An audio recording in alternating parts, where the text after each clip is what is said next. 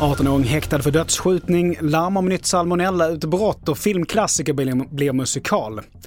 Men T V fyra-nyheterna börjar med att strax efter tio så inledde Putin sitt tal till ryska parlamentet där han säger att det hålls i en tid med stora förändringar i världen. Och presidenten hävdar att landet gjort allt för att lösa situationen i Ukraina på fredlig väg, men att det är Ukraina som startade hela situationen. Vidare till Sverige där en arton-åring har begärts häktad misstänkt för inblandningen i dödsskjutningen i Trelleborg i fredags, det rapporterar T T. Mannen är känd av polisen sedan tidigare och är misstänkt för mord alternativt anstiftan till mord samt två fall av grovt vapenbrott. Häktesförhandlingarna hålls under eftermiddagen idag. Och ICA, Coop och Axfood återkallar återigen ägg efter ett larm om salmonella. Det är det andra utbrottet på kort tid och kunder uppmanas att reklamera äggen till butiken där man har köpt dem. Har man ätit de här och hettat upp det till sjuttio grader, då dör salmonellabakterien. Så det, och det är inte heller så att det än så länge har påvisats att det finns i äggen. Och i inslaget här så hörde vi Magnus Törnblom som är presschef för Axfood. Med Sverige, där en kvinna i tjugo-årsåldern åtalas för mordförsök på två poliser och en annan kvinna, där rapporterar P fyra Sörmland. Det rör en händelse i stadsdelen Balsta i Eskilstuna för en månad sedan då kvinnan enligt åtalet högg mot personerna med knivar. Kvinnan själv nekar till brott.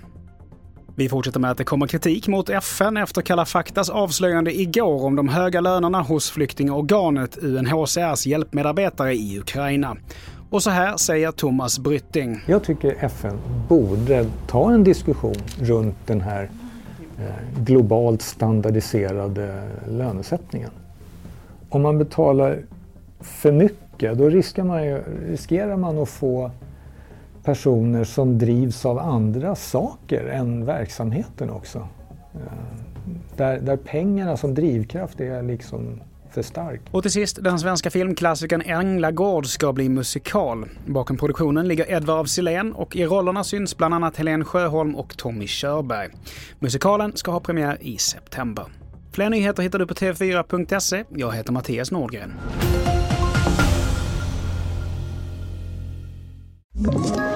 Ett poddtips från Podplay. I Fallen jag aldrig glömmer djupdyker Hasse Aro i arbetet bakom några av Sveriges mest uppseendeväckande brottsutredningar. Går vi in med hemlig telefonavlyssning och, och då upplever vi att vi får en total förändring av hans beteende. Vad är det som händer nu? Vem är det som läcker? Och så säger han att jag är kriminell, jag har varit kriminell i hela mitt liv. Men att mörda ett barn, där går min gräns. Nya säsongen av Fallen jag aldrig glömmer på Podplay.